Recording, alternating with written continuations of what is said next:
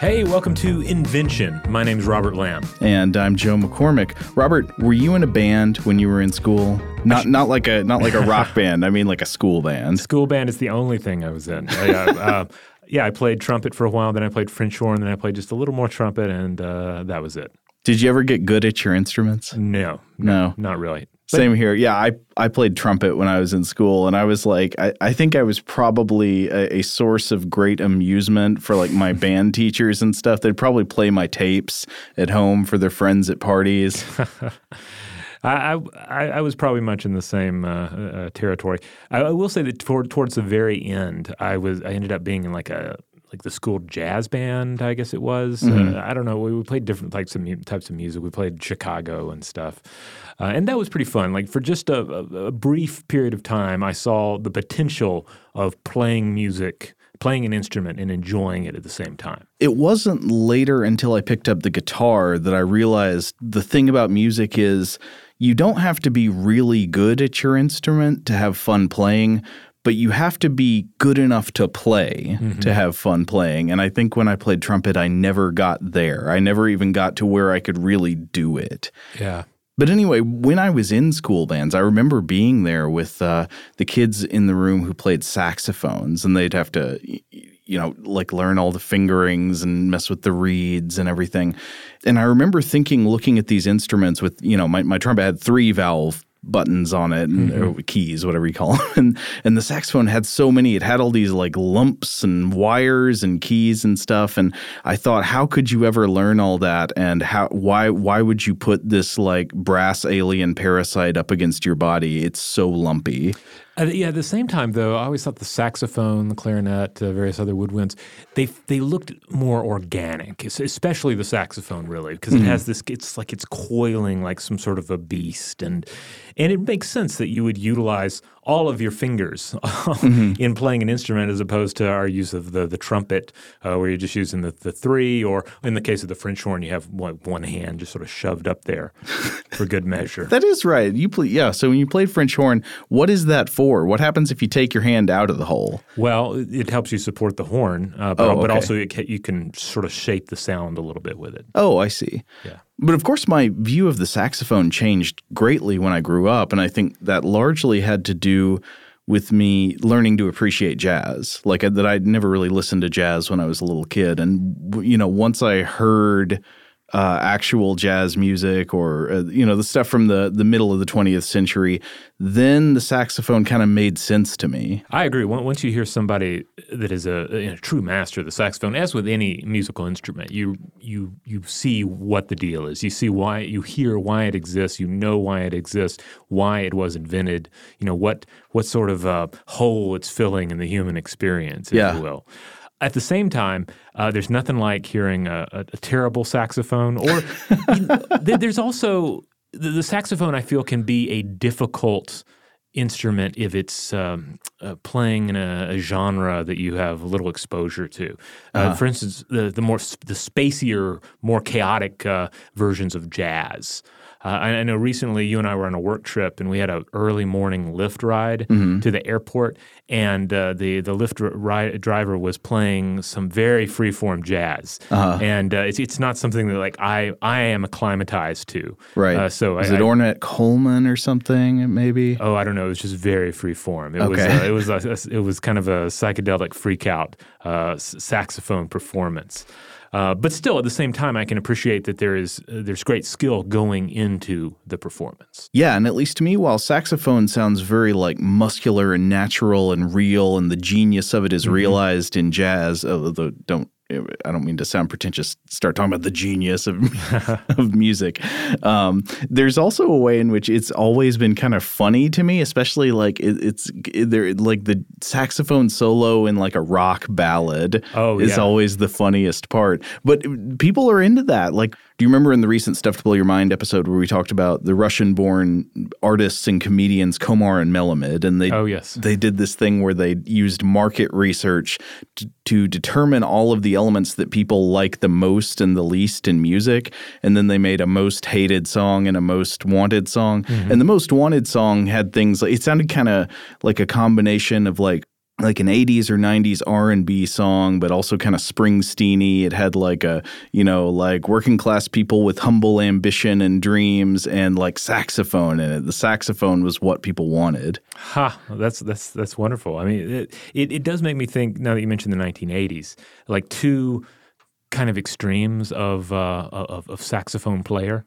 On one hand, um, I, I think of Bruce Springsteen in the in the E Street Band. Yeah. uh, and the original sax player uh, uh, Clarence Clemons, who lived uh, 1942, uh, passed away in 2011. he was like really tall wasn't he Oh yeah, he was a giant. I mean, he, I think he was like six five, but I, I seem to recall Bruce Springsteen himself as maybe a shorter gentleman. So you know, he seemed even more gigantic uh, up there on the stage uh, playing the sax. But then I also think to the 1987 film The Lost Boys. okay i knew you were going here yeah, you know which scene I'm talking about, Well, yeah, there's a scene where they uh, the characters just go out to a what? It's a big party by the beach or something, and there's a band playing, and there is just the most intense, oiled up, muscled wrestle guy ever playing a saxophone solo. Yeah, and it's one of these things that for the longest, I just, without researching it, I just assumed this is just some bodybuilder, and they said, "Hey, gyrate with this saxophone, and we'll we'll put we'll play something over it." But as it turns out, uh, that gentleman in the Lost Boys is uh, Tim Cappello, who was and still is an actual saxophonist in addition to a bodybuilder. and I, and I don't mean that he could just play it well enough to sort of you know do the scene. No, he played on Peter Gabriel's second album uh, and toured with him, uh, partic- particularly the tracks "Perspective" and "Home Sweet Home." He played with various other people. Played with. Uh, um, uh, Tina Turner, I believe. Uh, so this was a this guy was a legit saxophone player who just happened to be a bodybuilder as well. His agent must have like choked on his coffee when he saw the casting call go out for that. Like need a need oiled up bodybuilder who is expert at saxophone. He's your man. He's apparently still your man. He's still uh, active today. And on the other uh, another example is sort of like the ridiculousness of the sax. Uh, I would say I can't help but think of Bill Clinton's uh, sax solo on the Arsenio Hall show. Oh yeah, that was. A, I don't remember that from the time, but I know that's the thing people talk about now, like Bill Clinton and the sax. Yeah, it you know it. Um, it I, I, Did it show he was cool? Is that what it was? Uh-huh. that was the intended message. He was a presidential candidate at the time. And uh, yeah, he goes in there and he's, he's you know ripping it out on, on the sax. The crazy thing about it though is uh, and it's kind of embedded in my mind from just being on TV when I was a kid. Uh, but it also seems to have become just a, uh, uh, like just a part of the American saxophone image uh, abroad. Even um, a, a couple of years ago, I was looking into this this this interesting scenario where when you uh, look at at re- representations of Santa Claus in China, Santa Claus will often have a saxophone. Huh. And uh, this was, I believe, the first person to really get into this was journalist Max Fisher, who um, at the time he was writing for the Washington Post. This was 2012. And um, and he was saying, hey, well, what, he looked into the situation. Why are there all these Santa Clauses with saxophones? What does it mean? And he would ask people about it, and they would say, I don't know. Santa just has a saxophone. Um, and uh, so I, I looked into a little bit. I, uh, I ended up uh, chatting with Beijing-based uh, journalist uh, Helen Gao, and um, and and this was in 2017. And the short version, the short explanation that most people tend to uh, to gravitate toward here is that American Santa. Um, Kind of took up this American instrument in a fusion of American symbols during the 1980s. This was the time when Santa Claus was introduced as a Western concept uh, into uh, Chinese popular culture, and he ended up just bringing the saxophone as well. Okay, so it's kind of like putting a McDonald's takeout bag in his hand. It's Yeah. just like this is part of American culture. Let's give him an American instrument.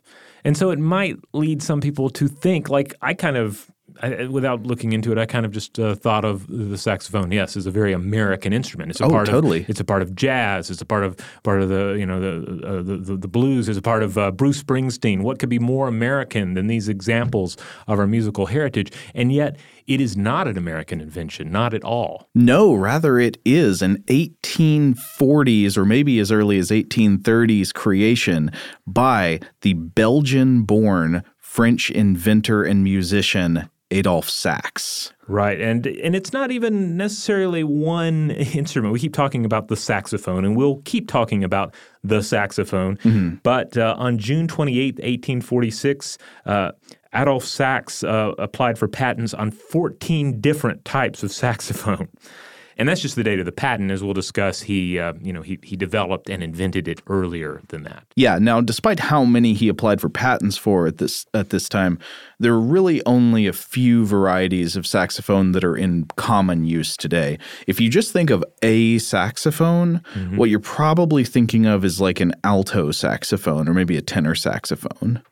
But then there are also soprano saxophones, there's baritone saxophone, and then there are a lot of uh, uh, later riffs on the saxophone concept. There mm-hmm. are other experimental saxophones, and we'll get into some of these as we uh, continue the episode. All right. Well, maybe first of all, we should look at what came before the saxophone. Yeah. So obviously there was there were there were there was a lot of history before the saxophone, mm-hmm. and before the saxophone we we had woodwind instruments and we had brass instruments. Uh, the saxophone is interesting in that it's kind of a, a hybrid that bridges these two families. Yeah. Now, not to get too bogged down in ancient history here, though I'd love to come back and discuss more musical instruments in the future. Yeah. But uh, horns, you know, we've had shell and bone instruments uh, of this uh, type uh, for a very long time. Some of our earliest models of musical instrument technology involve blowing a horn of some kind, uh, usually adapted from something you know that occurs naturally. Mm-hmm. And, uh, and in them, we see you know, the basic technologies that would evolve into uh, woodwind and brass as well. So it's, it's all an evolution of materials, of design, and engineering.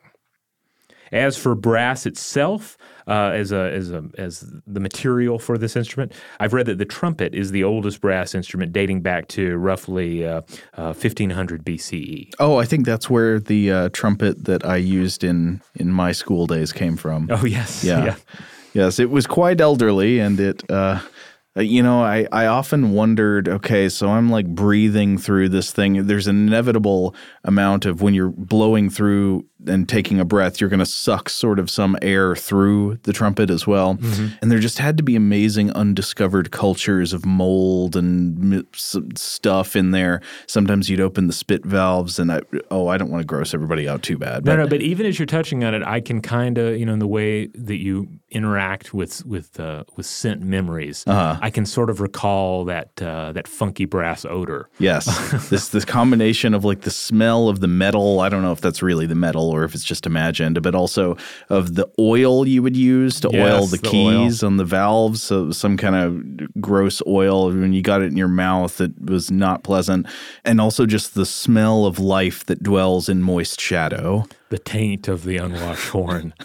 so uh, to be clear here, the saxophone is a woodwind instrument mm-hmm. that is just made of brass. Uh-huh. It takes the easy to play single reed mouthpiece that you would find in a clarinet, for example, and it melds it with the uh, easy fingering of large woodwinds.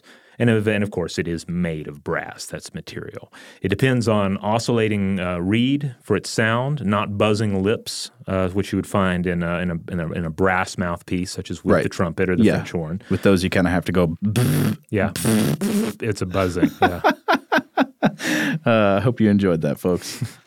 so yes, this is a this is a pure woodwind in this regard. Uh, however, it's worth noting that the very first saxophone was was all wood. It, it was only later that he made the switch to brass. Mm-hmm. Um, and we'll come back to uh, kind of some of the curious uh, uh trivia about this uh, as we proceed. Well, let's take a look at old Adolphe Sax himself.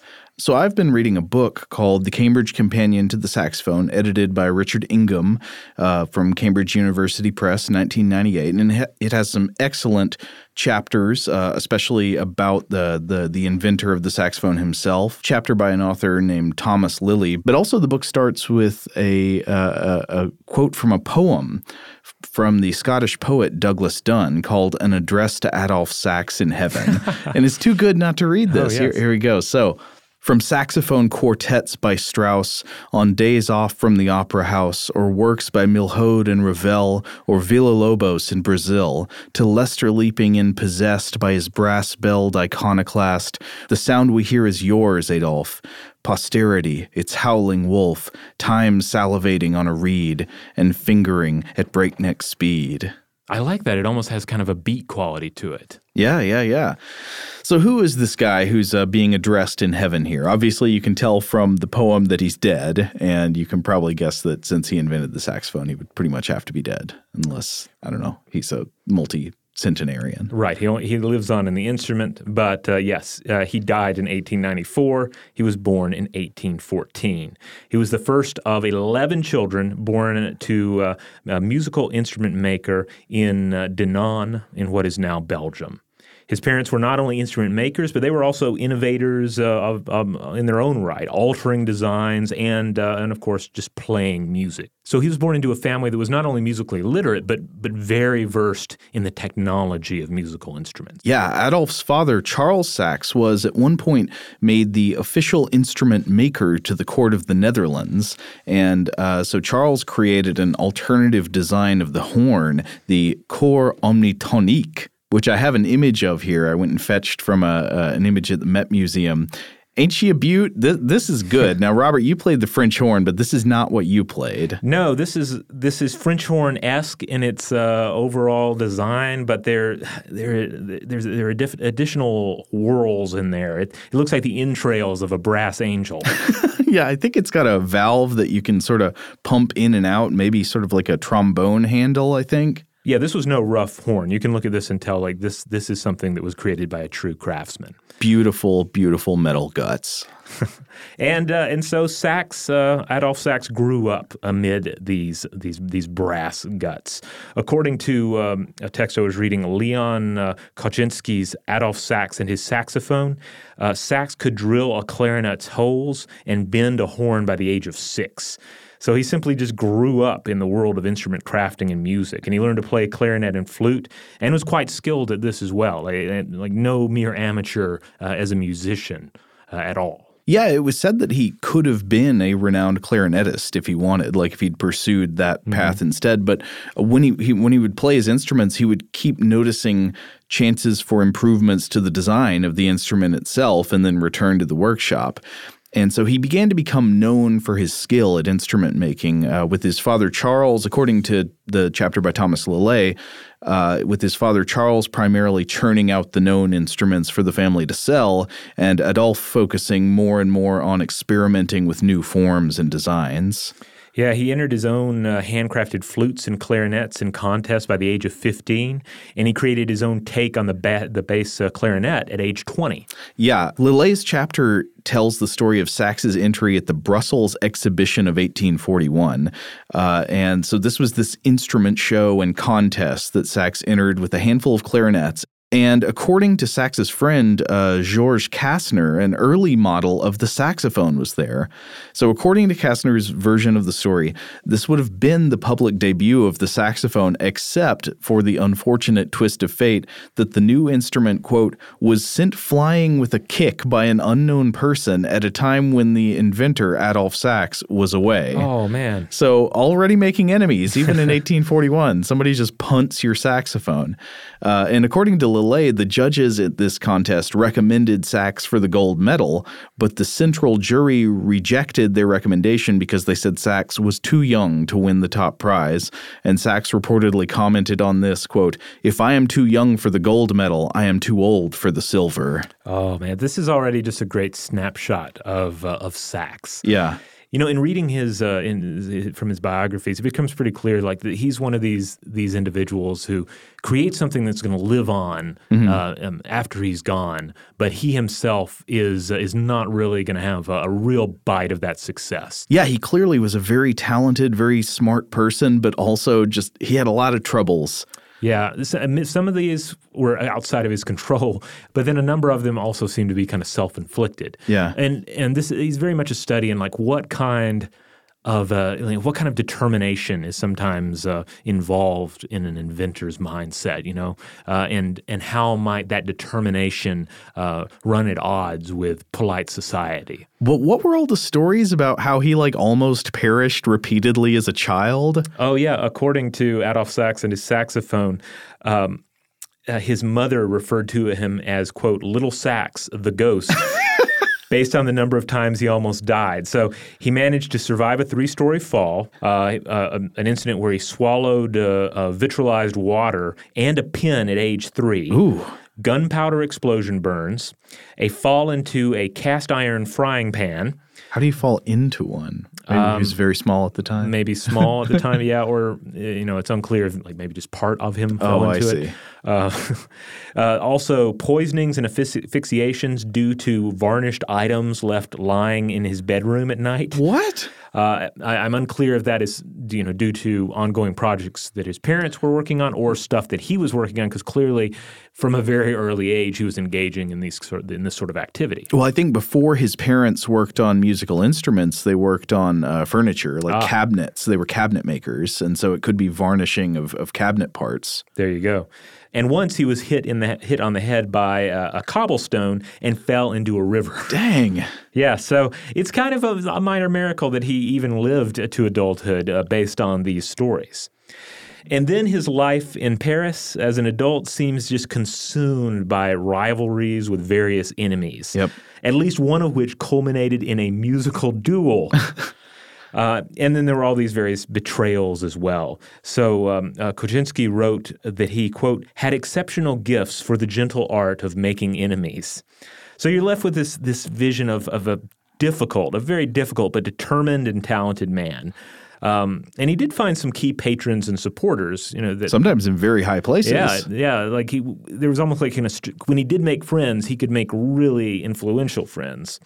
Uh, but even in his successes, such as with the saxophone, he still had to fight ceaseless battles against those who would imitate and and or outright steal his craft. Yeah, so we should get to more on that because after this Brussels exhibition in 1841, Sax moved to Paris and he continued his work there. This was around 1842.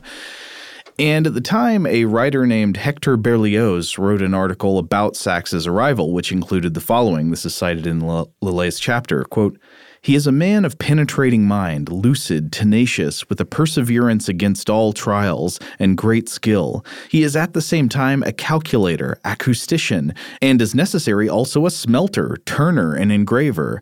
He can think and act, he invents and accomplishes. So obviously, Sax made he found it. Uh, he he found a way of making very positive impressions on some people. Mm-hmm. And once in Paris, Sax made friends with big players in the music world and gave public performances with his instruments. But he also made enemies very quickly, especially among the other instrument makers of Paris people who saw in Sax a threat to their business. Yeah, who would have thought that uh, the, the, the, this was such a vicious world? Yeah, uh, you know, the, the world of, uh, of, of, of instrument makers in, in Paris. Oh, it's about to get vicious in ways that you, you will be shocked by. So L- Liley quotes a letter written by Hector Berlioz in October of 1843. Quote, it is scarcely to be believed that this gifted young artist should be finding it difficult to maintain his position and make a career in Paris. The persecutions he suffers are worthy of the Middle Ages and recall the antics of the enemies of Benvenuto, the Florentine sculptor. They lure away his workmen, steal his designs, accuse him of insanity, and bring legal proceedings against him. Such is the hatred inventors inspire in rivals who are incapable of inventing anything themselves themselves. Oh man! So, what are some examples of how they work to get against him? There, there are several in this book. Uh, so, some of Sax's enemies tried to undercut him by using their influence in the music world to make sure Sax's instruments, for example, his bass clarinet, were not accepted in orchestras. Right? So they would they would have influence over somebody in in some big influential orchestra say like the lead clarinetist in some Paris orchestra who would then say you know if you let instruments invented by Adolf Sax into this orchestra, I will walk out. I will not play with you anymore. Yeah, I was reading about some of these in the, in the other text uh, where people were like, "Yeah, I'm not playing an Adolf Sax instrument." Uh, it's just hard to.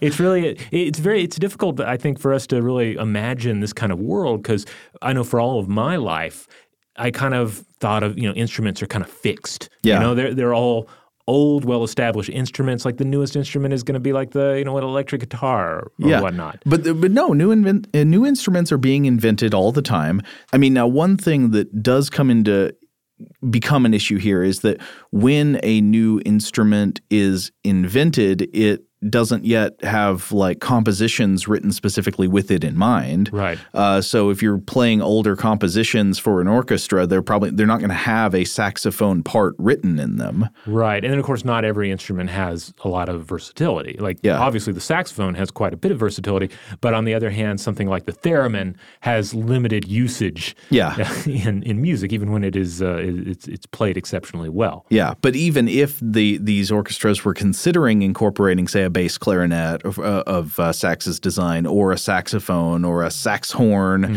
uh, you know, any of the stuff he put together, there would be ways that these rival instrument instrument makers could try to shut that down and prevent it from happening.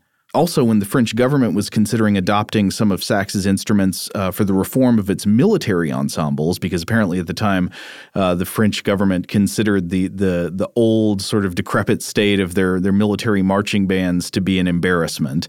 They needed new military music to show off, which is kind of a funny thing to consider that they'd be super concerned about. But Right. That this would be an expression of your military prowess, in a yeah, sense. I guess it's a different time. Yeah, but then again, it is technology, and that's one thing that is that, that we shouldn't overlook. Like like we're talking about musical technology. Yeah. Uh, so th- this was going on. Uh, there was a so the French government was considering adopting some of Sax's instruments for their for their military use, and th- then opposition to Sax really intensified. The rival instrument makers they formed this association uh, that was basically just organized to attack Sax and shut him down, and they tried to sue him to prevent him from getting a patent on the saxophone. One of the tactics they tried is downright diabolical. Uh, So, in uh, I'm going to quote here from Liley's chapter. Quote. In another tactic, several saxophones were purchased and sent to other countries. Sax's identification was removed, and the instruments were then re engraved to oh. indicate foreign manufacture. Right? So the idea is to say, oh no, saxophone is sax- saxophone. I'm calling him saxophone. Sax did not invent the saxophone. There are already ones being made by other people over here beforehand. Oh man, so they're just straight up falsifying evidence to Yeah. support this idea that he stole the saxophone design from other countries. Right, but of course, uh, fortunately, the the Liley says that these forgeries were poorly executed and quickly revealed as a ruse. But it just did not stop here. Uh, from the late 1840s on through the rest of his life, it seems Sax was just plagued with money troubles and constant lawsuits. His biography at this point really just reads mostly as one miserable sounding court case or bankruptcy threat after another. And he eventually died in 1894. Uh, In poverty, I believe. Yeah, I think so. Uh, but w- I think we should turn back to the 1840s to look at the invention of the saxophone in particular. But maybe first we'll take a break.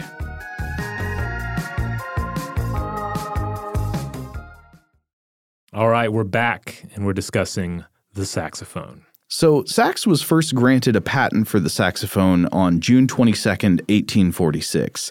And getting this patent, as we mentioned earlier, turned out to be difficult due to the intentional sabotage of an association of rival musical instrument makers, uh, which we discussed a bit earlier. Sort of a musical legion of doom. Yeah.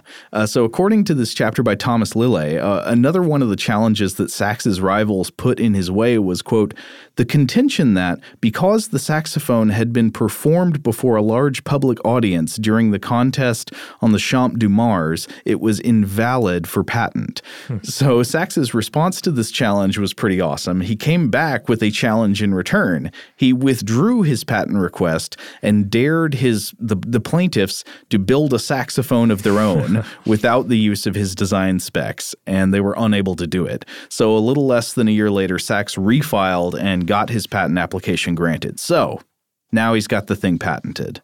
But as we've talked about, obviously Sax didn't invent it in 1846. He'd been working on this for a while. Uh, we remember the story from 1841 with the exhibition in Brussels, where, at least according to Kastner, uh, he had a, a saxophone then before somebody came along and punted it. But m- maybe a way of coming at this issue is to, to think about what makes the saxophone special. Like, what is it about this instrument that needed to be invented? Uh, so, the word saxophone means literally either sound of sax or voice of sax. Okay. I don't know which one is better. I guess voice of sax is better. The the Greek phone could mean sound or voice. Off, often voice. And I like that it's kind of creepy to think about the voice of the inventor coming and speaking through the brass tube more than a century after he dies. It would have been a great album title for him, you know, uh-huh. Voice of Sax, Sound of Sax. Sax from the heart of space. Now, the saxophone has 19 keys, mm-hmm. and it slightly re- resembles the ophicleide, which is a brass instrument that was invented earlier that century in France. Yes, and uh, Liley lists a number of instruments that have been offered as design ancestors to the saxophone. So a few of these include a, quote, Argentine instrument, quote, made of a cow's horn whose tip is shaped to resemble a single reed mouthpiece with a thin reed of bone bound by a silk thread. Uh, another one might be the alto fagotto, which is a sort of high register bassoon. I think that name just means high bassoon. Mm-hmm. And then the Hungarian tarogato which is a conical bore woodwind. You know, I'm going to mention this later in the episode as well, but anyone who's intrigued by the history of, of musical instruments, mm-hmm. I highly recommend the Musical Instrument Museum in Phoenix, Arizona. Uh-huh. Uh, it, it, amazing museum, well worth the price of admission. They have musical instruments from all over the world. Uh, you just stroll from continent to continent and just wow yourself with how many different designs there are uh, that, that, have a lot in common. Like, you know, they're, they're, string instruments from all over the world. And in a, in a very simple way, they are all doing the same thing. But yet the materials involved, the design involved, the, the artistry involved, this, the sort of music that is then created with the instrument uh, varies so much. Um, and certainly you see plenty of different uh, instruments at that museum that are made uh, from parts of an animal was going there what made you want to do this episode on the saxophone? I think it did. It did. Yeah. It did remind me of of the saxophone as being an example of like here's a musical instrument that first of all has a very clear cut inventor. Yeah. Uh, but also with his name on it. With his name on it, uh, and yet at the same time it does tie into the, this this larger history of of musical instrument technology. Right. Well, given that it was part of this larger history, I get we need to ask the question again: What makes the saxophone special? Like, what was Adolphe Sax trying to do when he made it. Uh, some sources claim that he sort of discovered the design by accident. Sax's son, Adolphe Edouard, disputes this. Uh, a likely reason for its creation was that Sax wanted to create a version of the clarinet that would overblow in octaves rather than in twelfths. Now, I, I didn't know what this meant when I first read it, so I had to go read about this and figure out what, what this is.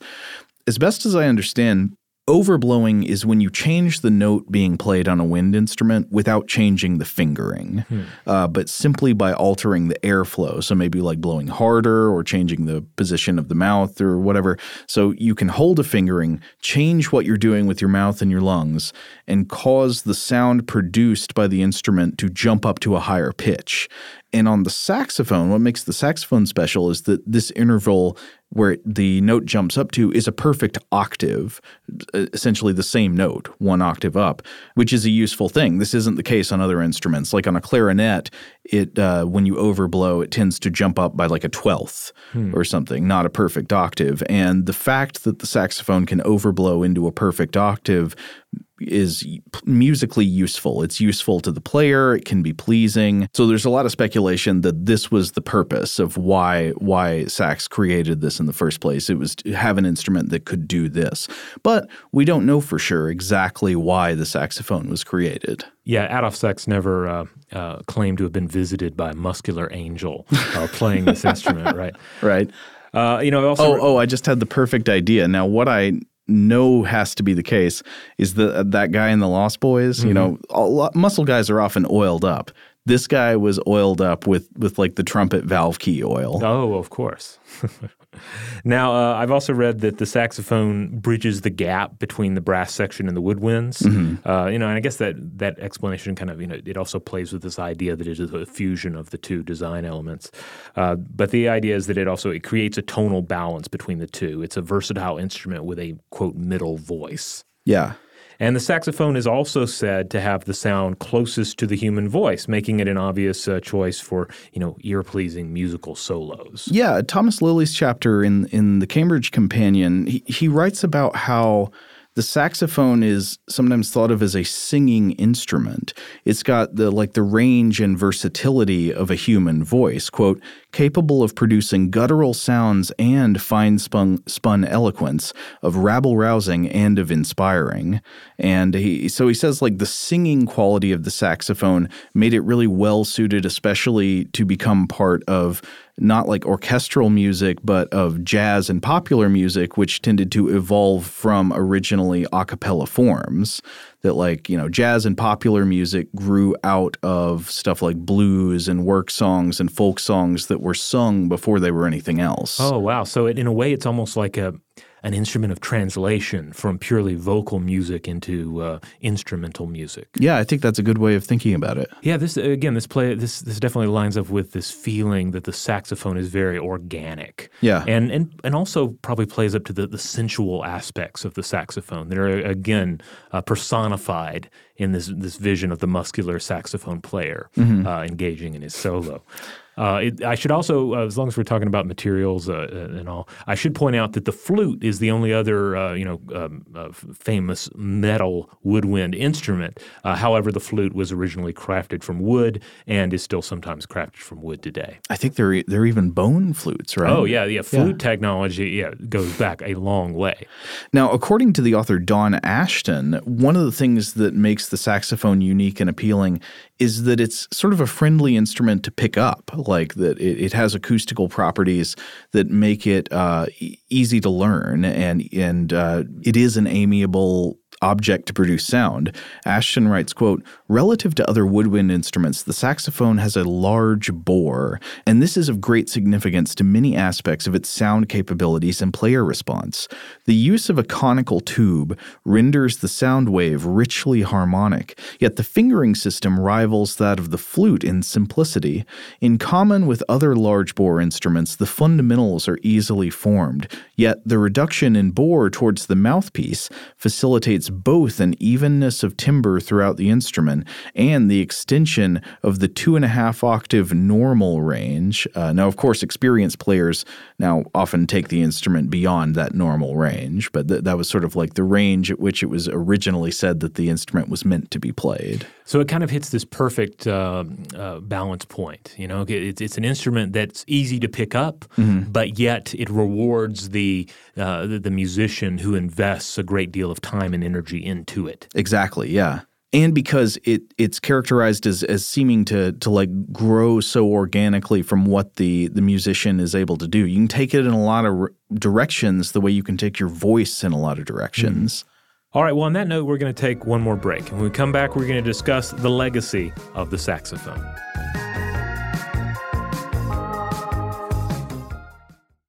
All right, we're back.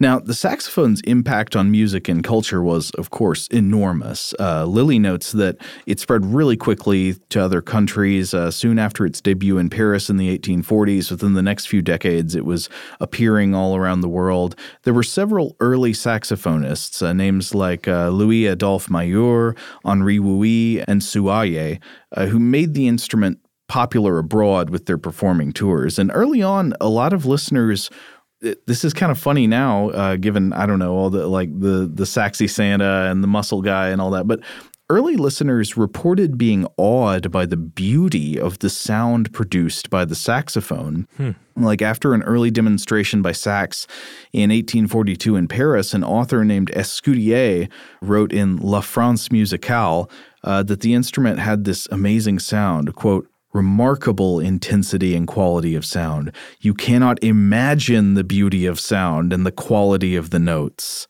It makes me wonder if, to a large uh, extent, we're we're just desensitized to the the saxophone today. I mean, yeah. we're just so used to hearing it in commercials and recordings. In many cities, you walk down the street and you hear the saxophone. If you attend a parade, you see people marching, hear people marching with the saxophone. Yeah, uh, I mean, just think about the quality of a, a you know a sort of like mid level uh, middle range tone produced by the saxophone. It is remarkably like it feels very like thick and deep and rich and mm-hmm. full full of uh, little harmonics and uh, yeah, yeah, I, I, think I can hear what they're saying. I've just heard it so many times now. What if, what if I could hear a saxophone for the first time? Another one. So that last uh, quote uh, was cited in Liley. Here's another one cited in Liley. Again, this one from that guy uh, Georges Kastner, who wrote in 1844 about the saxophone. Quote: "The nobility and beauty of its timbre, I cannot say enough times. The saxophone is called to the highest destiny by the beauty of its timbre."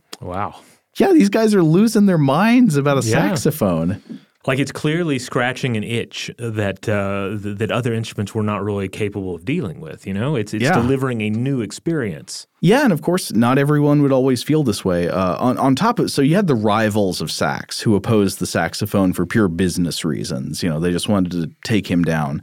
Uh, but there have been people who hated it for other reasons. Of course, one really sad fact in its history is that probably because it would reach its most powerful and brilliant use later on in like African American jazz music, racists have often targeted the saxophone. Mm. Like, no surprise here, but the Nazis hated the saxophone. Um, there's an article in 2012 uh, in The Atlantic by J.J. Gould about this, citing the writings of the uh, Czech dissident literary figure Josef Skvorecky, and uh, the Nazis often opposed jazz music. He, he talks about how uh, they considered the saxophone to be linked to uh, to like African music, and they banned it. They highly regulated it in Germany and some occupied territories.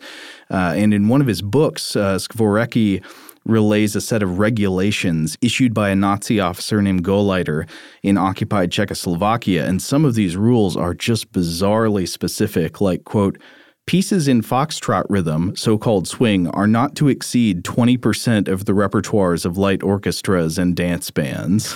uh, like, so tightly regulating the specific musical qualities of what kind of music can be played and when. Literal music Nazis. Yes, yes. And uh, like banning vocal improvisation, you know, like scat singing. Uh-huh. Uh, but then also, one of the things that, that is in this list of prohibitions is, quote, all light orchestras and dance bands are advised to restrict the use of saxophones of all keys and to substitute for them the violin cello, the viola, or possibly a suitable folk instrument. Uh, and so a lot of these rules explicitly cite racial resentment as their motivation, saying that music should not sound Jewish or African. Uh, it's insanity. And, and Skvorecky wrote that uh, jazz was opposed by the authorities of the Soviet Union as well. Uh, he wrote, Jazz was a sharp thorn in the sides of the power hungry men from Hitler to Brezhnev who successfully ruled in my native land. I have to say, I think I'm, I'm even more inclined to like jazz now that I know that it was, you know, getting under the skin of, uh, of, of, prominent Nazis and giving them the willies. Right. Well, I mean, you can, you can tell, apart from their racial hatred, there's mm-hmm. also, there's a spirit of creativity and freedom in it that is anathema to the totalitarian, authoritarian spirit, you know, that, that, that hates that kind of creativity. Yeah. And of course, I think many people would truly agree that like jazz is one of the the truest and most powerful realizations of what the saxophone was capable of with, you know, artists like Charlie Parker and John Coltrane. Yeah, artists that really like took that organic nature that we've been talking about and just let, let like let that balloon out. Yeah, let that be the defining aspect of the performance. Now, despite the fact that I think most people today would really associate the saxophone with jazz more than anything else, uh, it actually wasn't a commonly used instrument in the very earliest days of jazz, and only became a regular addition to jazz ensembles and compositions roughly, I think, in the time after World War One. Uh, like its earliest widespread use in the uh, 19th and early 20th centuries was in bands. You would think like John Philip Sousa type mm. music, like marches and that, that kind of thing. And in the 1920s, the popularity of it skyrocketed. It surged in America with the saxophone craze. Now, I'd take, like to take a few minutes here to talk about self-playing saxophones. Oh, you I like how you begin this like a like now a word from our sponsor. Well, uh, I, because uh, I have to, I feel like I have to sort of um, uh, set it apart from what we've been talking about because the idea we've talked about how organic it is and mm-hmm. it's you know it's this expression of the human spirit. So it seems kind of grotesque you can also, Also make it a soulless mechanical thing. Yeah, it it seems like an exercise in tyranny to do that, doesn't it? But um, uh, but there there were uh, self playing saxophones, and, and I'd like I'd like to come back and discuss self playing musical instrument technology in the future mm-hmm. uh, because because there is quite a lot to cover. Uh, the, again, the the fabulous Musical Instrument Museum in Phoenix, Arizona, they have an entire room dedicated to everything from player pianos to musical boxes uh, to automated oompa bands, and uh, and of course the self playing sax. Wow. So, uh, the Musical Instrument Museum they identify the the late 19th and early 20th centuries as the golden age of mechanical music. Mm-hmm. There were a lot of efforts at this point to just to, to, to take the uh, the automation technology and apply it to just about anything, and we and this is where we see the automatic saxophone. Now, I don't think this qualifies as a true sax but you had this uh, uh, essentially a toy, a toy instrument known as the uh, Play-A-Sax roll operated musical instrument. Oh boy! And uh, it was a 1930s invention patented by Henry O. Uh, Drottning, and it was yeah, it was mainly intended for amusement. It was something of a of a toy. It looks like a saxophone wearing a jetpack. Yeah, like a simplified saxophone. It looks like a, a toy saxophone. Uh-huh. Uh, and uh, and this is uh, some information. This is from the patent which is via basicsax.info and Google Patents. Okay. Quote The sax measures 12 inches with a, a 2 and 3 fourths inch diameter horn. The music rolls, and these, of course, uh, we're talking about rolls of paper mm-hmm. uh, that contain the information. Uh, these music rolls are perforated and measure about 4.25 inches wide. The rolls wrap around the front of the sax to play 16 notes through the 16 slotted openings. Put the music roll on, turn the crank, and breathe. The sax plays 16 note perforated music rolls with accompanying chords. Now, wait, were you able to find what this sounds like? I did not run across a recording of it, but uh, I think we can all kind of imagine a mechanical toy saxophone sound. Uh-huh. Probably more in keeping with the sort of toy saxophones that uh, a child might uh, possess today. You know, if only this like so imagine the the old west saloon where you walk in and the player piano is going mm-hmm. or wait, is that actually a thing? Player no, it's pianos? usually actually there's a human at the piano in the saloon, isn't there? Well, unless there's a player piano in there. Oh, okay. Yeah. Well, I'm just saying maybe that should have been replaced by a player like a, an automatic saxophone. We'll have to come back to the player piano. I think there's a whole. Uh, I mean, we could do a whole episode on the pianos as well.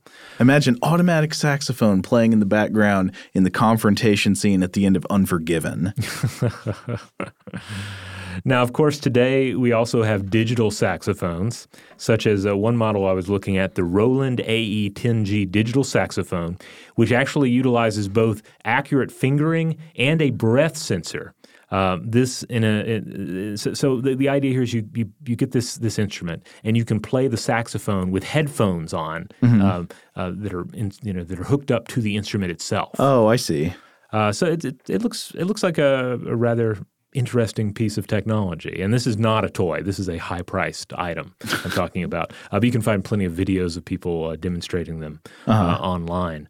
And of course, this is in addition to synthetic sax sounds that one might produce via a synthesizer. Now, we're talking about like high tech upgrades to the saxophone, but th- it goes in the other direction too, doesn't it? Oh, yeah. Now, remember, yeah, remember the fact that Sax's original saxophone wasn't brass but wood. Mm-hmm. Well, you find uh, that bamboo variations of the saxophone have popped up in parts of the world where the sax's influence was felt, but materials or funds prevented everyone from from grabbing a horn. Mm-hmm. Uh, and, and, it's not just saxophone. You also find, uh, um, you know, wooden tubas, wooden trumpets, etc. Uh, and there are several examples of, of this at the, the Musical Instrument Museum in Phoenix. Now, it's easy to think of these as just mere, um, you know, um, uh, crude replicas mm-hmm. of of the saxophone itself or whatever horn they're uh, they're they're modeled on. But there's actually one called the the Maui uh, Xaphoon, uh, that has actually picked up quite a following all its own. And uh, and I actually looked up some videos of individuals playing this, and it can sound quite good in proper hands. Uh, it's essentially just a small wooden saxophone. It doesn't quite look like a saxophone. It kind mm-hmm. of looks more like a clarinet, uh, but it has kind of a saxophone sound to it. At least uh, when uh, the individuals testing it out were playing it. You know, one of the things we've talked about sometime a few times on Stuff to Blow Your Mind is um, the idea of uh, uh, sort of like expanding our self our self image of the schema of the body to include tools that we use a lot and really start to incorporate into the self. So like if you you use a tool enough, you find ways to start to think of it almost as a part of your own body. You think about it the same way you'd think of your hands or your feet. And uh, yeah, I wonder if the same thing happens with people who use musical instruments enough. I would imagine so. Yeah, I uh, you know I remember hearing um, uh, like an interview with who was it Doc Severinsen.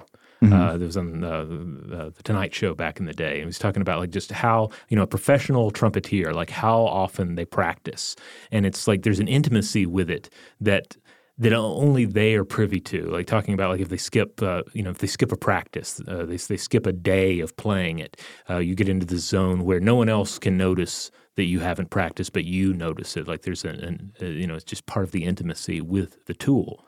Um, and then when you get into the like the neurological zone too, it's it's interesting to sort of tease apart like where uh, you know where, where does the instrumentation really take place in the brain?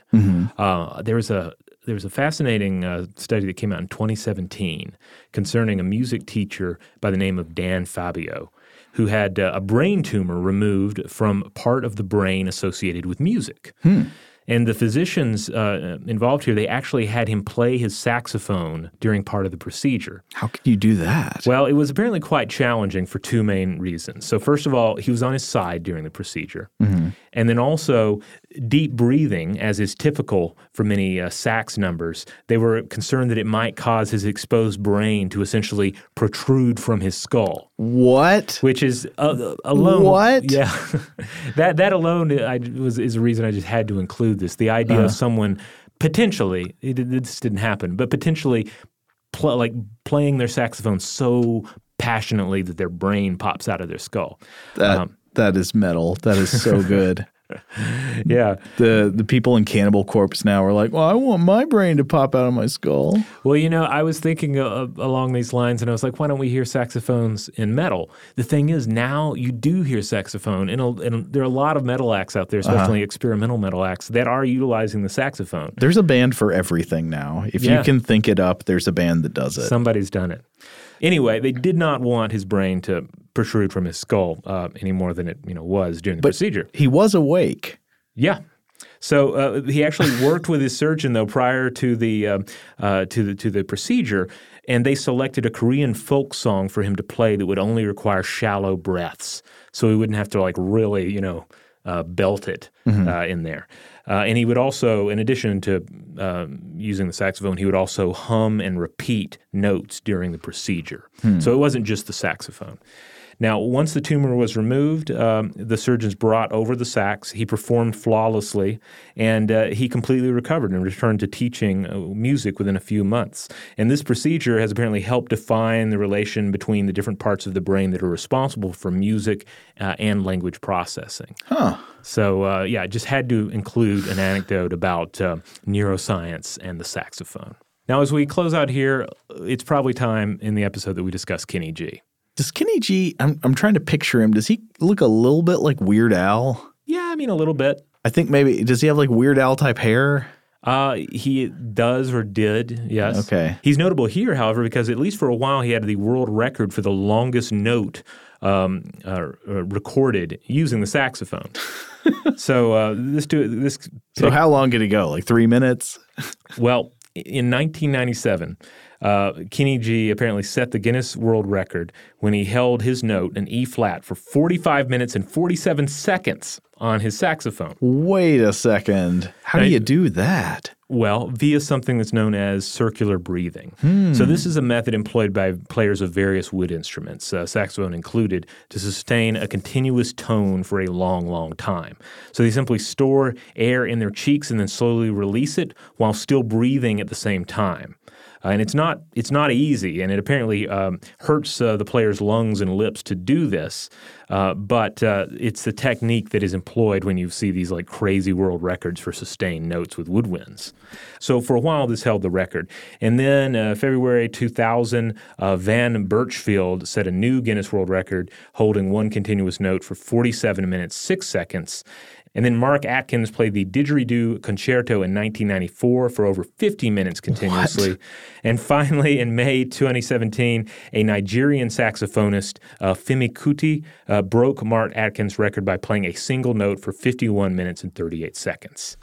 So that's uh, so. Who's going to be the first to break an hour? Ooh, I don't know. See, and this I, this is of 2017, uh, based on some of the the research that Scott Benjamin uh, um, uh, carried out for us here. So I think this is the, the current uh, this is the current data, but by the time this this uh, episode is published, who knows? There could be a new longest note out there, a new uh, record-breaking saxophonist changing uh, our understanding of just how long a note can be sustained. Thinking about this hurts me.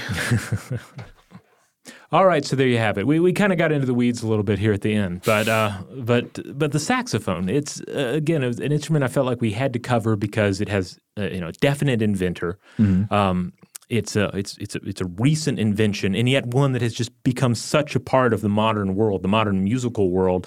You know, certainly in the West, that it's difficult to imagine its absence. Yeah, and uh, and just because it has such a uh, uh, contentious history, you would yeah. not have expected such a thing for a musical instrument. Yeah, it seems like this would be uh, this would surely be the product of polite society, but it was obviously anything but.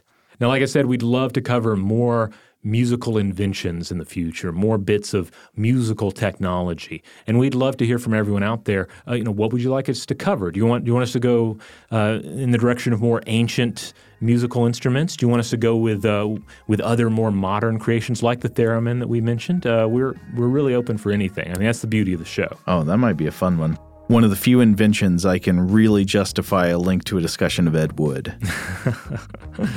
it's true. Um, and hey, if you want to check out other episodes of Invention, head on over to inventionpod.com. That's the homepage for this uh, show, but you can also find just find the show anywhere you get your podcasts. If you're going using the what the iHeartRadio app, you can do it that way. You can get it with Apple Podcast, um, Stitcher, Spotify, you name it. We're out there. Look for Invention. Uh, that's where we are. Big thanks to Scott Benjamin for research assistance on this episode and to our excellent audio producer, Tari Harrison. If you would like to get in touch with us directly with feedback on this episode or any other, to suggest a topic for the future, or just to say hello, you can email us at contact at inventionpod.com.